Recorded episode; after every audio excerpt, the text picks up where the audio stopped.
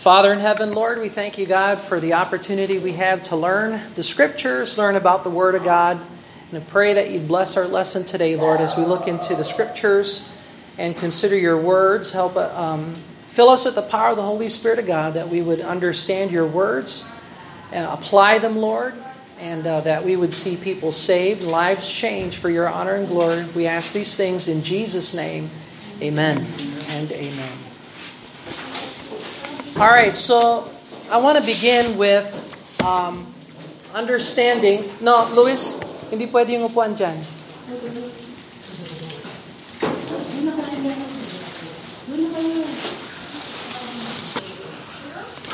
We're going to begin with looking at the words uh, of God concerning words.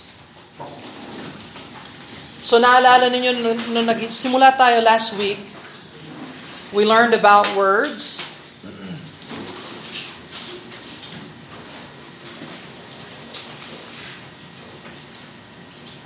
Words are foundational. You cannot communicate meaning and significance without fundamentally using words. And so, God inspired his words, not his idea, not his thoughts, not his concepts, but he gave us his words. Mahalaga yon. And there are many Bible teachers today who do not believe that we have the words of God. We don't have the words of God. We don't know where they are. God never promised to keep them and preserve them. And it's up to the Bible critics and the scholars to determine and ascertain the initial text, the authentic text. Uh, and so there's this ever changing, evolving words of God, translation of the month, translation of the year. But let's, and we'll, we're going to talk about translations later. Pero sa ngayon, ang dapat nyong uh, tandaan na ang mga words na ibinigay sa atin ay binigay sa atin ng Diyos. God gave us His words. At dahil nanggaling sa Diyos yung mga words niya, hindi pwedeng palitan ang kanyang mga words. We should never change the words of God. They're not meant to be amended or changed. We are simply to receive the words of God, and we'll see the scriptural proof and evidences here. I have a list of Bible verses for you to consider. But sentences come from words that are put in order. So, lahat ng pangungusap nanggagaling sa mga salita. Foundational po yung mga salita at hindi dapat palitan ng mga salita at may pinanggalingan ng mga salita. Ito ay galing sa Diyos. At makikita natin sa mga Bible verses na ito. William, if you can, make sure every uh, adult gets one, then teenagers, and then if there's extra, little children. Unahin natin yung mga adults. Ito na binibigay ni William ay uh, mga biblical evidences na binigyan tayo ng words ng Panginoon. These are the Bible proof or evidence that God gave us words, not ideas, not concepts, but words. All right, so tingnan natin yung first verse dito sa listahan natin. Exodus chapter 24 verse number 4. Exodus chapter 24, verse number 4. And Moses wrote all the words of the Lord, capital L O R D. And so you see, kanino nang galing yung mga words na binigay kay Moses? Kay Lord. These are the words of the Lord.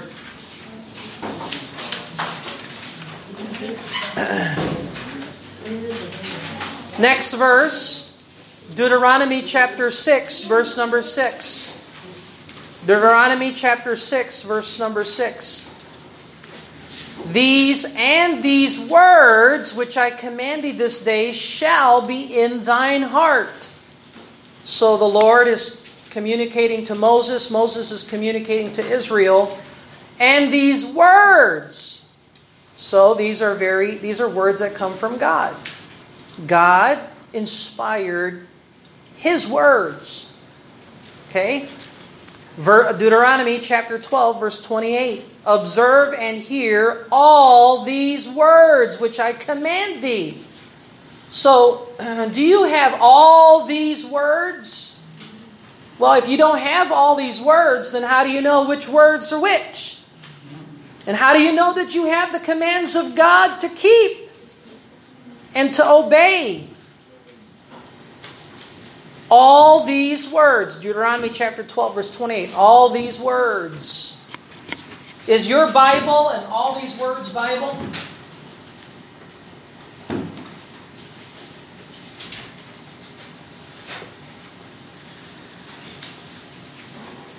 Is it possible to have all these words? Do you think they were, they were lost somehow? When God in heaven gave the words to Moses and Moses gave it to Israel and Israel kept it for all these generations and all these years, do we have all the, the words of God? Well, you, you better. Joshua chapter 8, verse 34. Joshua chapter 8, verse 34. And afterward he read all the words of the law and the blessings and cursings according to all that is written in the book of the law. So these words were written, all these words, all the words of the law.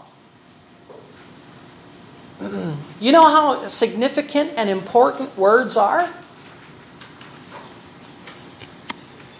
Sa birth certificate ninyo, in your birth certificate, if one letter is misspelled, do you know it takes an act of Congress to get that thing corrected?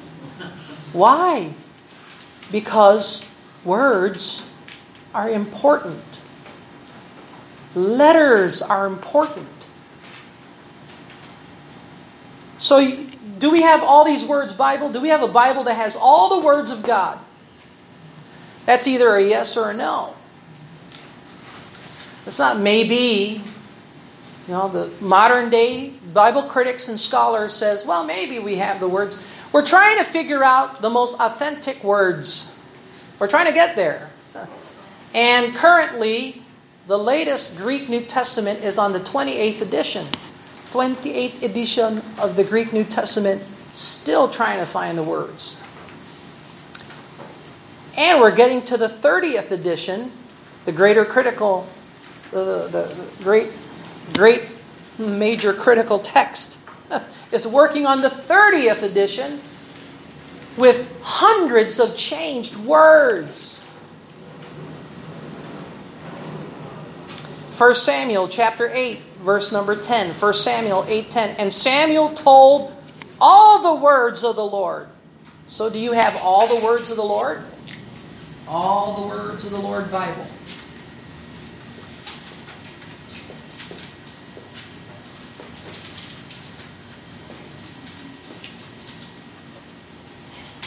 Do you have a Bible that has all the words of the Lord? Hmm. Verse uh, number 7. Jeremiah chapter 7, verse 27. Therefore thou shalt speak all these words unto them. You see how careful God is about words? Ezekiel chapter 3, verse 10. Moreover, he said unto me, Son of man, all my words that I shall speak unto thee, receive in thine heart, and hear with thine ears. All my words. Well, do you have the Bible that has all my words?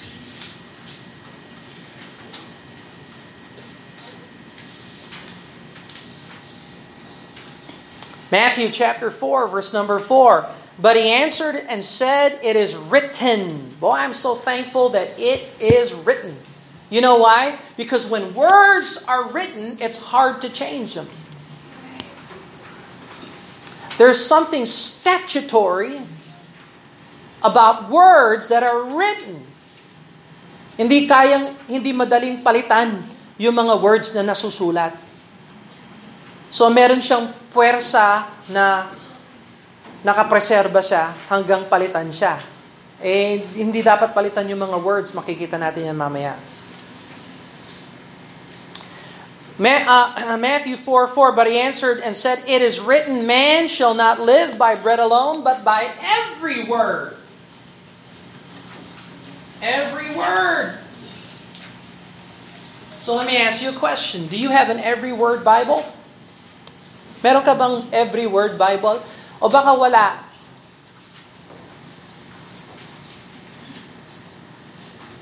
John chapter 8, verse 47 He that is of God heareth God's words. God's words. Do you have a Bible that is a God's Word Bible? God's Words Bible? Plural?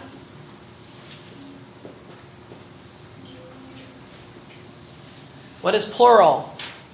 Ay, nagko-cursive ako. Yung mga millennials, hindi pala marunong magbasa ng cursive. Kasi hindi na tinuturuan ng cursive. Plural. Plural. Tapos palpak pa yung penmanship ko, talagang lagot kayo. Plural. Words. It's not just words in general. It's words. Every word. All my words. All these words. All of God's words. Tingnan mo ang John chapter 8 verse 47. And by the way, we can give you more Bible verses.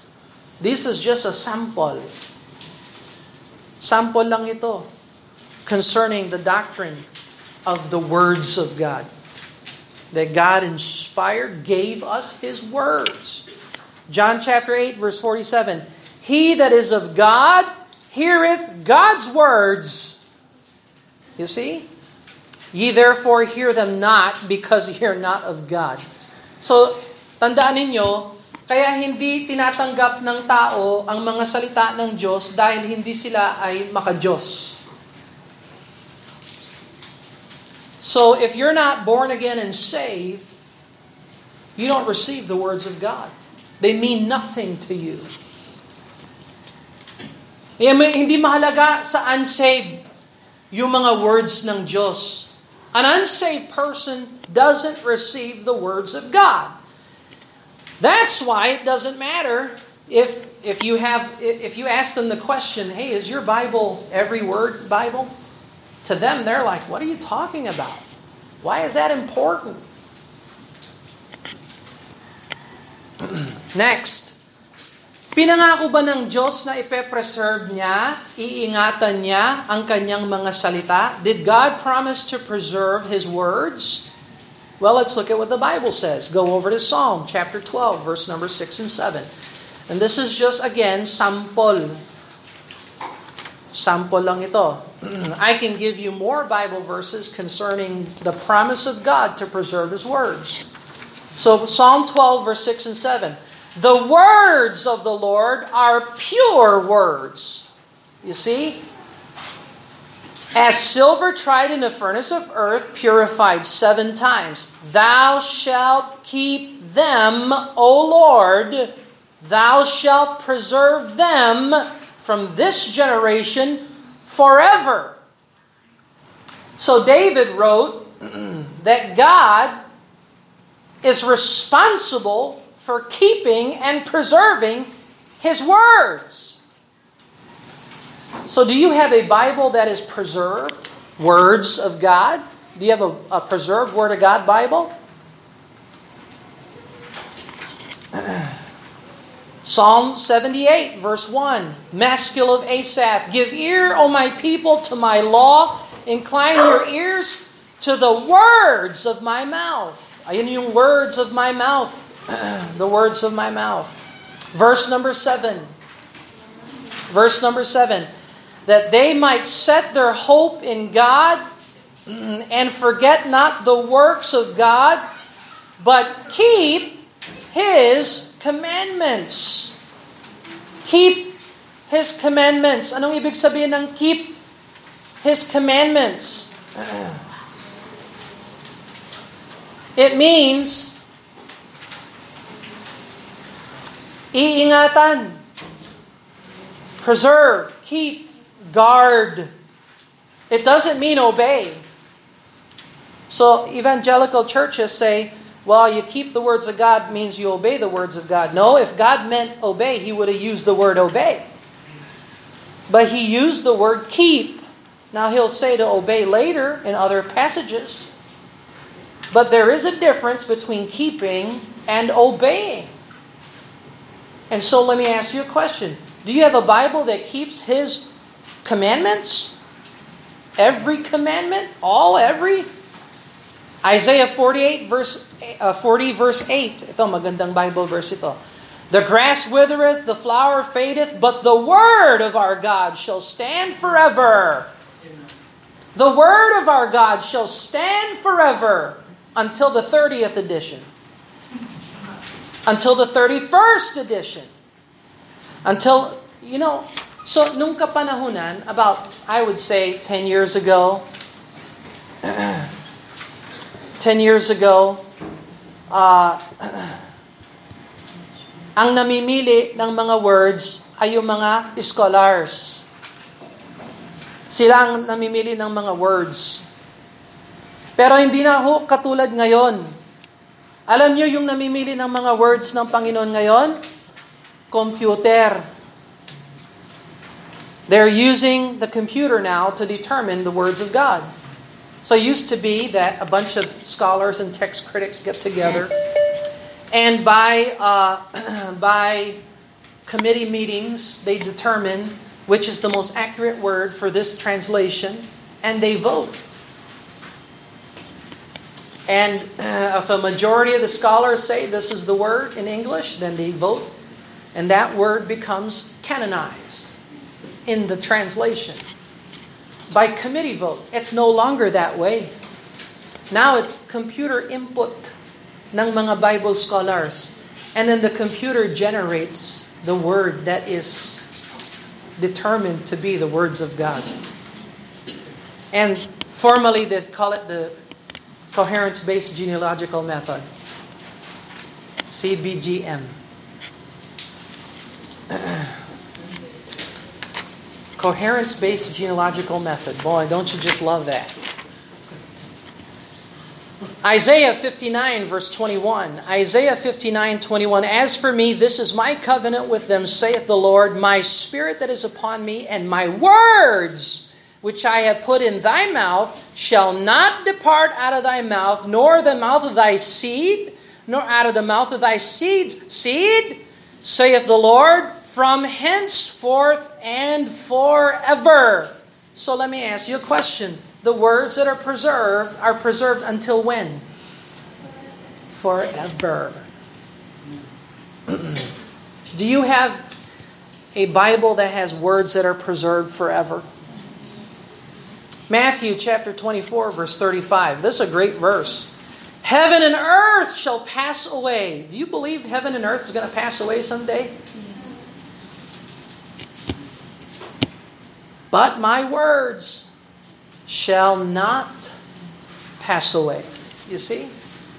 Do you have a Bible that the words are not going to pass away? Sino nangangailangan nito? I have an extra copy. Uh, Frojan. Give that to Frojan. All right, William, give this now. Adults first, and then teenagers. Adults first, and then teenagers. All right. Let's look at the warnings concerning the words of God. So yung Bible natin may warning pala concerning the words of God. Proverbs chapter 13 verse 13. Proverbs 13 verse 13. Whoso despiseth the word shall be destroyed. You see that? Whoso despiseth the word shall be destroyed. So tayo na nakakaunawa ng mga salita ng Diyos, delikado yung kalagayan natin. Kasi pag ibinaliwala natin ang mga salita ng Diyos, we are going to be destroyed. Whoso despiseth the word shall be destroyed. Do you know lives that have been destroyed? You know why they've been destroyed? Chances are they were warned by the word of God and they despise the word of God. But he that feareth the commandment shall be rewarded. Tingnan mo, ang talas talaga ng Proverbs chapter 13, verse 13. What a warning. What a blessing. If you keep the words of God, you obey the, and fear, but he that feareth the commandment, you fear the commandment of God, you shall be rewarded. But if you ignore the word of God, you will be destroyed. You despise the word of God, you'll be destroyed. Isaiah 66, verse 1 and 2. Isaiah 66, 1 and 2. Ate May, Ate May dito po. Dito. Oh. Ayan. Isaiah 66, 1 and 2. Thus saith the Lord, The heaven is my throne, the earth is my footstool. Where is the house that ye built unto me? Where is the place of my rest? For all those things hath mine, hath mine hand made, and all those things have been, saith the Lord. But to this man will I look, even to him that is of poor, that is poor, and of a contrite spirit, and trembleth at my word. So, binibless ng Diyos yung may takot sa salita ng Diyos. So, yung tao na walang takot sa salita ng Diyos, hindi siya i-bless ng Diyos. God blesses those who are poor and contrite in spirit and trembleth at my word. So you ask yourself a question, do you tremble at the word of God? Uh, may takot ba kayo sa salita ng Diyos? Tanungin niyo yung sarili niyo. Yung iba sa inyo, hindi marunong makinig sa salita ng Diyos. May takot kayo? Pag may nagsasalita, nangangaral ng salita ng Diyos, tayo, upo, tayo, upo, ang gulo. May takot kayo kaya sa salita ng Diyos? No.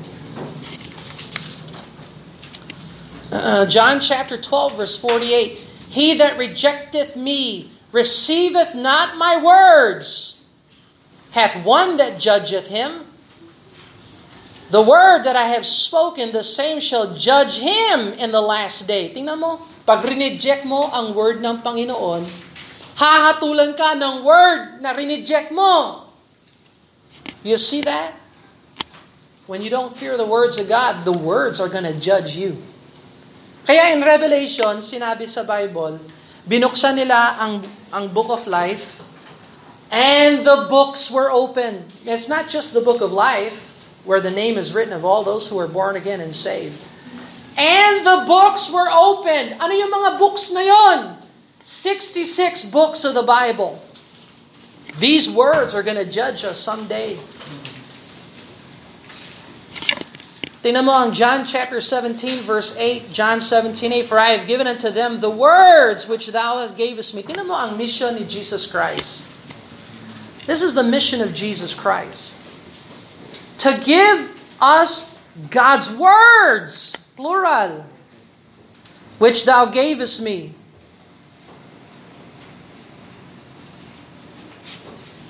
And they have received them. Sino yung saved? Sino yung born again? Yung tumanggap sa words ng Panginoon. Eh, Brother Bill, hindi ako sure kung tinanggap ko yung mga words ng Panginoon. O, kaya hindi, hindi mo alam kung saved ka. Malamang hindi. Because if you receive the words, then you receive eternal life. Eh paano pag mo yung word? Eh di re-reject ka rin ng Diyos. and have known surely that I come from, from out from thee, and they believe thou that, that thou sendest me, did send me. Ver, Revelation chapter 22. For I testify unto every man that heareth the words of the prophecy of this book. If any man shall add unto these things, these words, God shall add unto him the plagues that are written in this book. Okay? So, God gave us his words. And if you add to these words, God will add plagues unto you. And if any man shall take away from the words of the book of this prophecy, God shall take away his part out of the book of life, out of the holy city, from the things which are written in this book. So if you mess with the words of God, you are you will be cursed. God will remove your name out of the book of life. You're not saved. That's how important the words are. Ganyan kahalaga ang mga words ng Panginoon. We shouldn't mess with the words of God. Give this to Frojan. Or who, meron ka nito? Sinong wala nito? Second half. Taas ang kamay kasi, ayun, Raniel. Give it to Raniel. And so we see the importance of the words of God. Now, When God gave us His words, nung binigay sa atin ang mga words ng Panginoon, gumamit siya ng mga languages. Ilan ang bahagi ng Bible? Naalala ba ninyo kung ilan yung bahagi ng Bible? No? Ilan ang mga aklat ng Bible? 66. Ilan ang bahagi ng Bible? Dalawa. Ano yung dalawang bahagi ng Bible? Okay, so say, the Holy Bible, nakabahagi yan sa dalawa. There is the Old Testament, merong New Testament.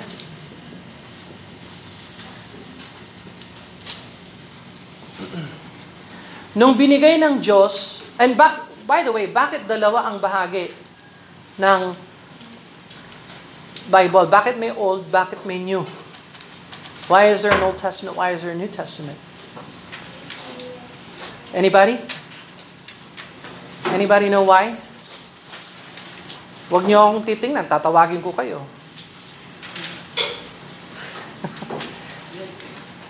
ang Old Testament ay patungkol sa parating na Messiah. Pangako ng Diyos na magpo-provide siya ng tagapagligtas, tagapagtubos ng kordero ng Diyos. Eh, hindi pa siya dumating, lumang tipan. Nung dumating na si Jesus Christ, AD 30, nabautismuhan siya ni John the Baptist at mula nung nabautismo siya, nagsumulong siya at nagplant siya ng mga churches. AD 33. Three years lang siya. Three and a half years or so. Yung ministry niya sa mundo natin. And he was involved in healing, preaching, teaching, and church planting. From AD 30 to AD 33, he died AD 33. Lahat yan nangyari sa New Testament. He died, He was buried, and He resurrected. Yung Old Testament, hinaharap, hinahanap nila yung Messiah, yung pangako ng Diyos.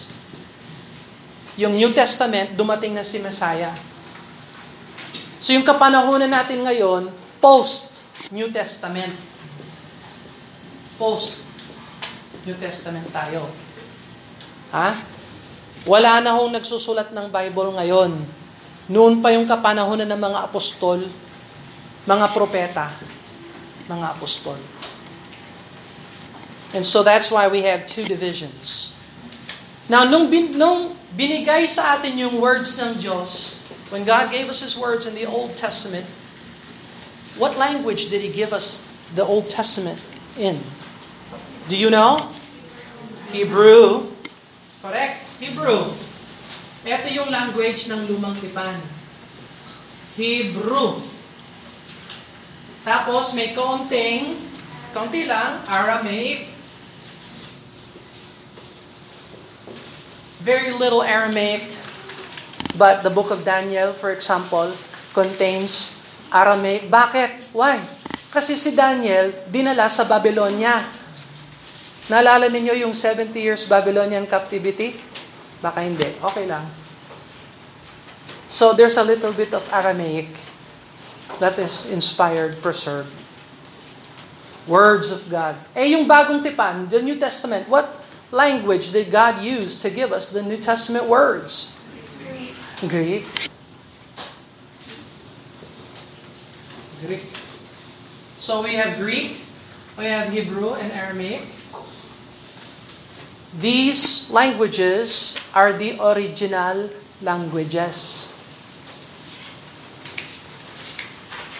Pag-aaralan natin yan. I will teach you how to read Hebrew and Greek. Why? Para lang may experience ninyo at matutunan ninyo kung paano magbasa nun. Not to become Bible scholars. That's not the point. The point is, kung gusto nyong i-check kung yung nagtuturo ay nagtuturo ng salita ng Diyos, dapat meron kayong alam patungkol sa Hebrew at saka Greek. You want to verify if the preacher and teacher is preaching the words, the only way you'll know is by checking out the Hebrew and the Greek. Eh, hindi ako marunong magbasa. Okay lang yon. Pero hindi okay yung manatili kang bobo. Kaya magtuturo ako sa mga susunod na mga linggo we will learn Hebrew and Greek. Just to read it. We won't learn the grammar, the syntax, at yung iba pang mga, uh, uh, uh, ano lang, uunahin natin yung abakada. Pagkatapos magbabasa tayo, makikita ninyo, ah, okay, I can read. And then, vocabulary words, yun lang. Gusto niyo ng final exam? I'm, if you want a final exam, I'm for it.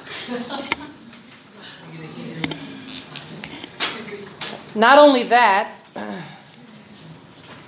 but before we learn Hebrew, Aramaic, and Greek, we also need to learn English.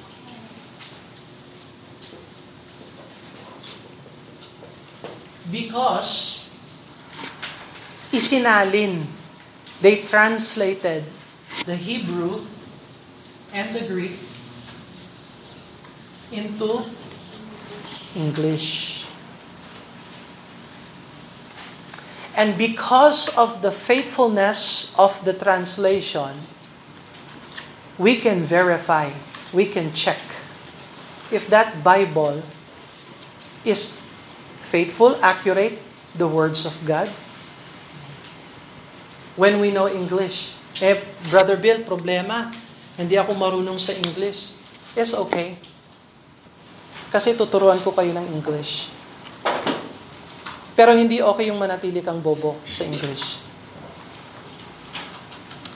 Brother Bill, nahirapan ako sa Tagalog. Paano ako matututo ng English? Okay lang yon. Kasi tuturuan ko rin kayo ng Tagalog para maunawaan nyo yung English. Pero hindi okay yung manatili kang bobo sa Tagalog. Amen? Nako, parang hindi na kayo niinganyo. yung amen ninyo. Amen. Natatakot ba kayo dyan? Are you afraid of English? Are you afraid of Greek? Are you afraid of Hebrew? No. You should never be afraid. You know why? Because God gave us His words. And God wants us to understand His words. If you don't understand the words, you don't have anything. Them words mean things, Brother Sean. Them words mean things. All right. So, malaki ang pasasalamat natin kay James Strong. Ito ay yung tools na ginagamit natin para mabigyan ng saysay ang bawat words ng King James Bible natin. Bawat words magmula A hanggang Z sa English, A hanggang Z. Sa Hebrew, Aleph Aleph, Beth, hanggang Tau. Iba yung order nila. Sa Greek, Alpha and Omega. O, hindi marunong na pala kayo yung iba. Alpha and Omega. Yung alpha, yung unang letter. Yung omega, yung last letter. Aleph to tau, al, uh, uh, alpha to omega, A to Z. So, sa English, sa King James Bible, lahat ng mga words ay binigyan ng saysay at catalog kung saan mo mahahanap sa pamamagitan ng Strong's Concordance. William, one more handout. Give this over. Adults first, and then teens, and then children.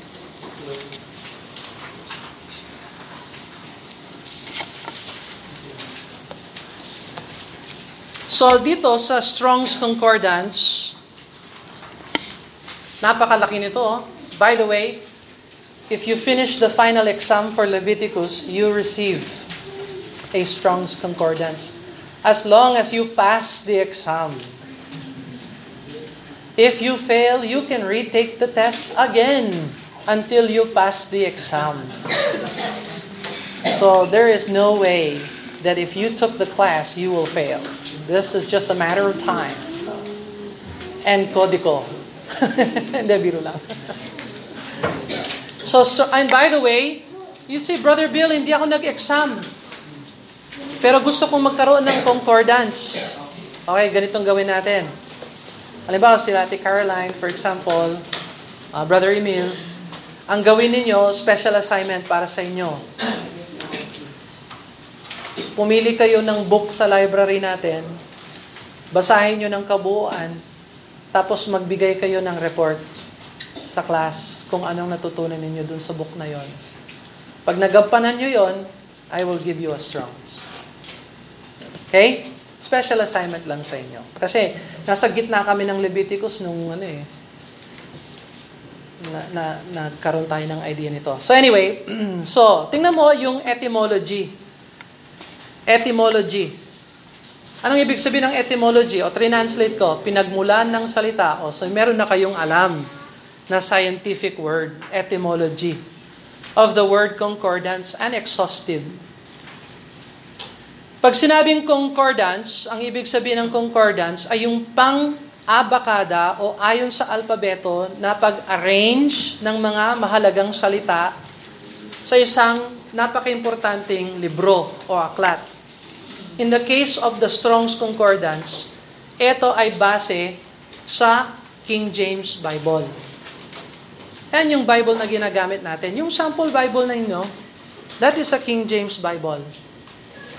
And so if you want to know the words, the meaning of the words, gamitin nyo yung Strongs. Kung hindi kayo sure kung saan yung words, gamitin nyo yung Strongs para makita ninyo yon. Uh, the word concordance comes from Old French word concordance meaning agreement or harmony. So biro mo, magmula A to Z, nandito yung mga words ng King James Bible natin. Napakaganda and amazing. At hindi lang words, yung kahulugan ng words sa Hebrew, merong Hebrew dictionary sa likod, merong Greek dictionary sa likod. And so you have the, yung dictionary ng Hebrew at saka Greek, ang tawag natin doon, lexicon. But it's, it's the same as a dictionary, basically, fundamentally.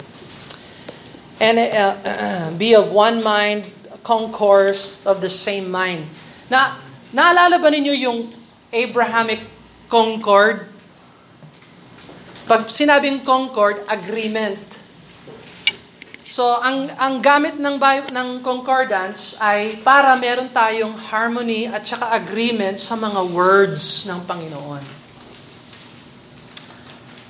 so, A to Z, you will have that. Exhaustive, yung pangalawang uh, definition ng exhaustive is an adjective Nako, adjective, ano yan? Ano yan? Ano yan? Yung adjective na yan. Nung ko pa yan, yung adjective na dapat hanapin. hindi pa nahanap, hindi, biro lang. Exhaustive, ibig sabihin ng exhaustive, tending to exhaust all parts or phrases, turo, lubusan o ganap. So, every word ng King James Bible, malilit na words, a, a, the, is, on, lahat yan nandito. Is, ha? Ang daming is. Am, I am.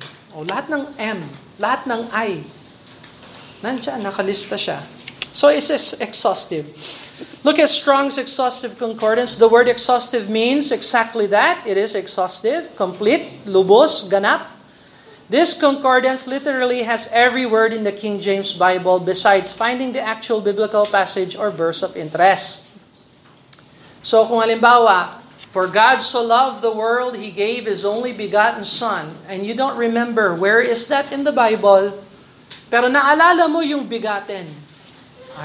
Yung pinaka-unique word, bigaten. Hahanapin mo ngayon sa concordance, bigaten, letter B. O, punta ako dun sa letter B. Bigaten. Anong ibig sabihin ng bigaten? Ah, mabigat yon. Hindi, biro lang. Hindi yan ang ibig sabihin ng bigaten. Mabigat din naman ang definition. Bigaten. So, punta ka sa B, E, bigaten. Okay? Beginning. Ah, bigaten. Tapos sabi mo, di ba nasa John yon? Nasa Book of John? O di, tingnan mo yung Book of John, chapter 3, verse 16. Ayon, He gave His only begotten Son. Ayan, page 74 ng Strong's Concordance natin. So the word begotten is written there. Meron siyang code para sa Greek kasi nasa New Testament yan. Yung code niya sa Greek, 3439. 3439. So punta ako ngayon sa Greek dictionary, 3439. At doon, bibigyan ng definition yung word begotten. 3439. So I open to 3439. 3439. Oh, sabi ng uh, sabi ng concordance dito, ang Greek pala ng bigaten, monogenes. Monogenes. From G4, 3441. And, ang ibig sabihin, only born. Soul born. Only child. Only begotten. So, Jesus is the only begotten Son of God. Siya lang yung Son of God na sinilang. Mahalaga ba yon na siya ang Son of God na sinilang? Siya lang. Yes, it is. Because the angels are called sons of God. Pero hindi sila sinilang. They were created. They were never born. But Jesus, His human body was birthed by a virgin, Mary. He is the only Son of God that is begotten. So ganyan pala kahalaga yung monogenes sa Greek. And so you have that definitions niyan. Now, si, si, si Strongs, si James Strongs na gumawa nito, he was Methodist. He's not Baptist. And he did not believe all the words. You imagine that? The guy who gave us all, all the words did not believe in all the words. He was involved in correcting the King James Bible and gave us the revised, uh, the American Standard Version. So, ano kaya mangyayari kay James Strong? Dinagdagan niya yung words, binawasan niya yung words. What do you think will happen to him? I will leave that up to the Lord. Sino nangangailangan nito? Next page. Anybody need this? Okay? Bahala kayo. Ginto ito. All right, last handout. I want to give this to you. So, any questions about Strong's Concordance? Any questions? Any, uh, no, no, no, wala? Walang questions kayo, ah? Okay kayo. Any questions about the doctrines of the words of the Lord? Inspired, preserved? Words of God? Okay. Ito, I want to give this to you, uh, William. Start with the teen uh, adults, and then the teens, and then the children. Pasok tayo sa English. Uh, wala na kayong questions sa Strongs.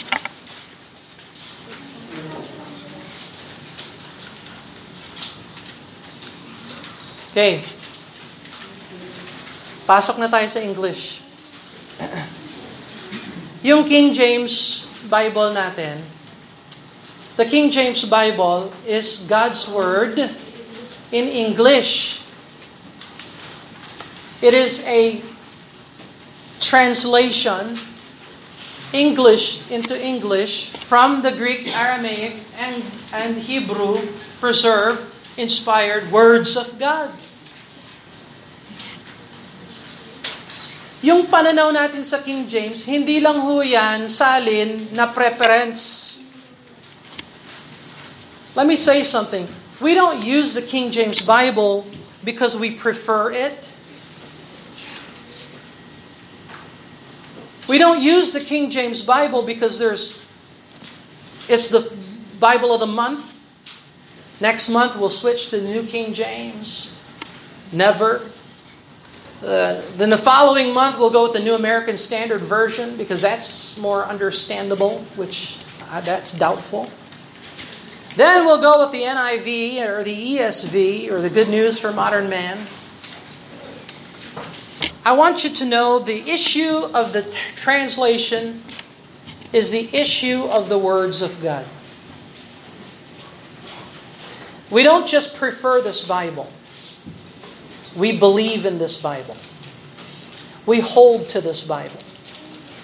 We stand for the King James Bible. You know why? Because they are the words of God in English. And I will show that to you as we study this topic. But I want to show you what's, what the Bible looked like in 1611. So yung Bible na ginagamit natin ngayon na King James, Hindi ho ito yung original na King James. Yung original na King James, yung nakikita ninyo. Do you see this page? This is what the Bible looked like in 1611 when they published it. Ay ano? So, tingnan mo yung mga words sa taas. The true light. So they give you a, a synopsis of the entire chapter of John, which I love. I think that's fantastic. Then it says John's witness. Sa taas, nakikita niyo yung John's witness. Do you notice how the S looks like F? And the spelling is different. Merong E. Witnessy. Witnesse. Witnef. Witnefe. so yung uh, letters and words, uh, spe- uh, letters change form, but the words are still the same. So, ang point ko dito, wag tayong don't hang on the form and style. Make sure you understand the words. Because the forms and the styles all through the years changes. And even the vocabulary words change. But not the words. Tingnan mo yung gospel sa gitna the go- gospel according to S. John. Itong yon. Ah, yon. That's just an old English way. Hindi na natin ginagamit yung lengguwahe na ganyan or yung form na ganyan. Pero we still have the words. So, buksan nyo yung Bible nyo sa John, John chapter 1 verse 1. Look at John chapter 1 verse 1. Oh, anong sabi dyan sa inyo? John chapter 1 verse 1 sa sample Bible nyo. Anong page? 910. Oh, 910. Page 910 sa sample Bible. 910. The Gospel according to St. John. Oh, anong sabi sa King James 1611? The Gospel according to St. John. Kaya lang, S dyan nakasulat doon. Tapos I yung J, I, at yung F, S. So it just changes the form. But the words are there. It's the same words. Yes. Any question? Okay. So don't be don't get hung up by the forms. Focus on the words because the words are inspired and preserved.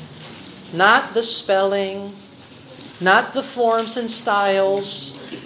The words are significant. Now, look over in sa chapter 1. It says chapter 1 sa 1611. Makikita mo number 1, the divinity, comma, humanity, and office of Jesus Christ. so what is that? That's saying the divinity, humanity, and office of Jesus Christ. So kung gusto mong malaman yung divinity niya, yung pagkatao niya, tsaka yung opisina niya, basahin mo yung magmula verse 1 hanggang 14. Ang ganda ng study notes ng King James. Study notes yan, galing sa translators. And by the way, did you know yung translators ng King James? Hindi sila Baptist. They are Anglicans. Protestante.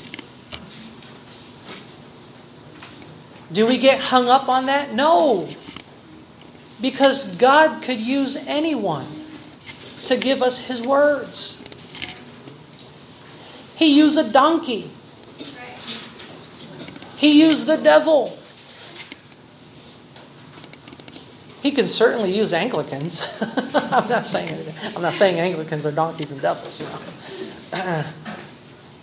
but wag tayong mas sumabit sa mga walang uh, sense, no sense uh, arguments.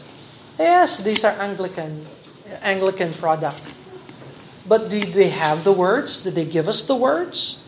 And the words are significant, even if it came from a different race, nationality, faith, or belief. Kahit na katoliko, okay yon. Basta ang bit-bit nila yung words of God at pinapakita nila yung words of God. Kasi yung words of God, hindi ho yan sa Baptist, hindi yan sa Catholic. Pagmamayari ng Diyos yung kanyang words.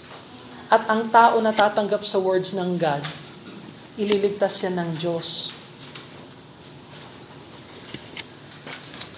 And so, then the testimony of John in verse 15 and the calling of Andrew, Peter, and company sa verse 39. So, ang ganda, no? So, tingnan mo yung gospel according to John, verse 1. Ornate yung in. Ayun, no? I at saka N. Ginawang ganyan. Ganyan talaga yung style nila nung 1611. Ngayon lang tayo naging cheap. nag, nag, nag-preserve na lang tayo ng tinta kaya tinanggal na lang yung napakagandang I. Ginawa na lang I. In the beginning was the Word, and the Word was with God, and the Word was God. And so you have the words here. So medyo mahirap basahin, pero kung pagtsatsagaan mo, makikita mo talaga yan. In the beginning was the Word, and the Word was with God, and the Word was God. Okay? Tingnan mo yung verse 12. Look at verse 12. But as many as received Him, to them gave He power. Anong ibig sabihin ng power? Naglagay sila ng dalawang guhit. Nakikita niyo yung dalawang guhit na ganyan? You see? Yan? Oh. So tingnan mo sa margin. May marginal notes yung King James 1611 galing sa translators. So yung word power, pwedeng sabihin or the right or privilege. The right or privilege. Pwede mong i-substitute yung mga words na yan. It's fine. It's completely fine. Kasi yung power, merong power na miracle power, merong power yung authoritative power, meron ding power yung kakayahan ng muscle. So anong power ang pinag-uusapan natin dito? Yung power ng authority. Right or privilege? Pag, halimbawa, nagda-drive kayo ng kotse, tapos may pulis. Halimbawa, yung pulis payat, palito.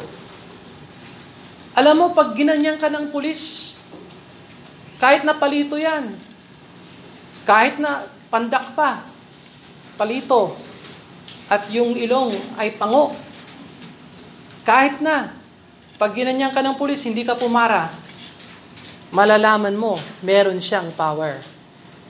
Yung power na pinag-uusapan, authority. Ngayon, kung gusto mong malaman kung anong saysay ng power, gamitin mo yung Strongs. At makikita mo sa Strongs, merong mga apat o lima na mga Greek words patungkol sa power. At makikita mo yung Greek word nito ay exousia, meaning authority. Hindi dunamis, meaning miracle power. So, consistent ang mga translator sa words ng God. All right? So, there's a use you can you can verify that marginal note with a Strong's concordance to make sure that the words could be translated privilege, right, authority, or power is the same. Any questions? All right, pagpatuloy natin ito next week. Let's pray. Father, we thank you, Lord, for the opportunity we have to learn. I pray, God, that we would um, pay attention to the words of God. Help us to keep it. Help us to obey it. Help us to treasure your words. Help us to live in light under the power of the words of God. We love you, Lord. Thank you for giving us a Bible that we can trust, that we don't have to change every year, that we can read and understand and apply. In Jesus' name we pray. Amen.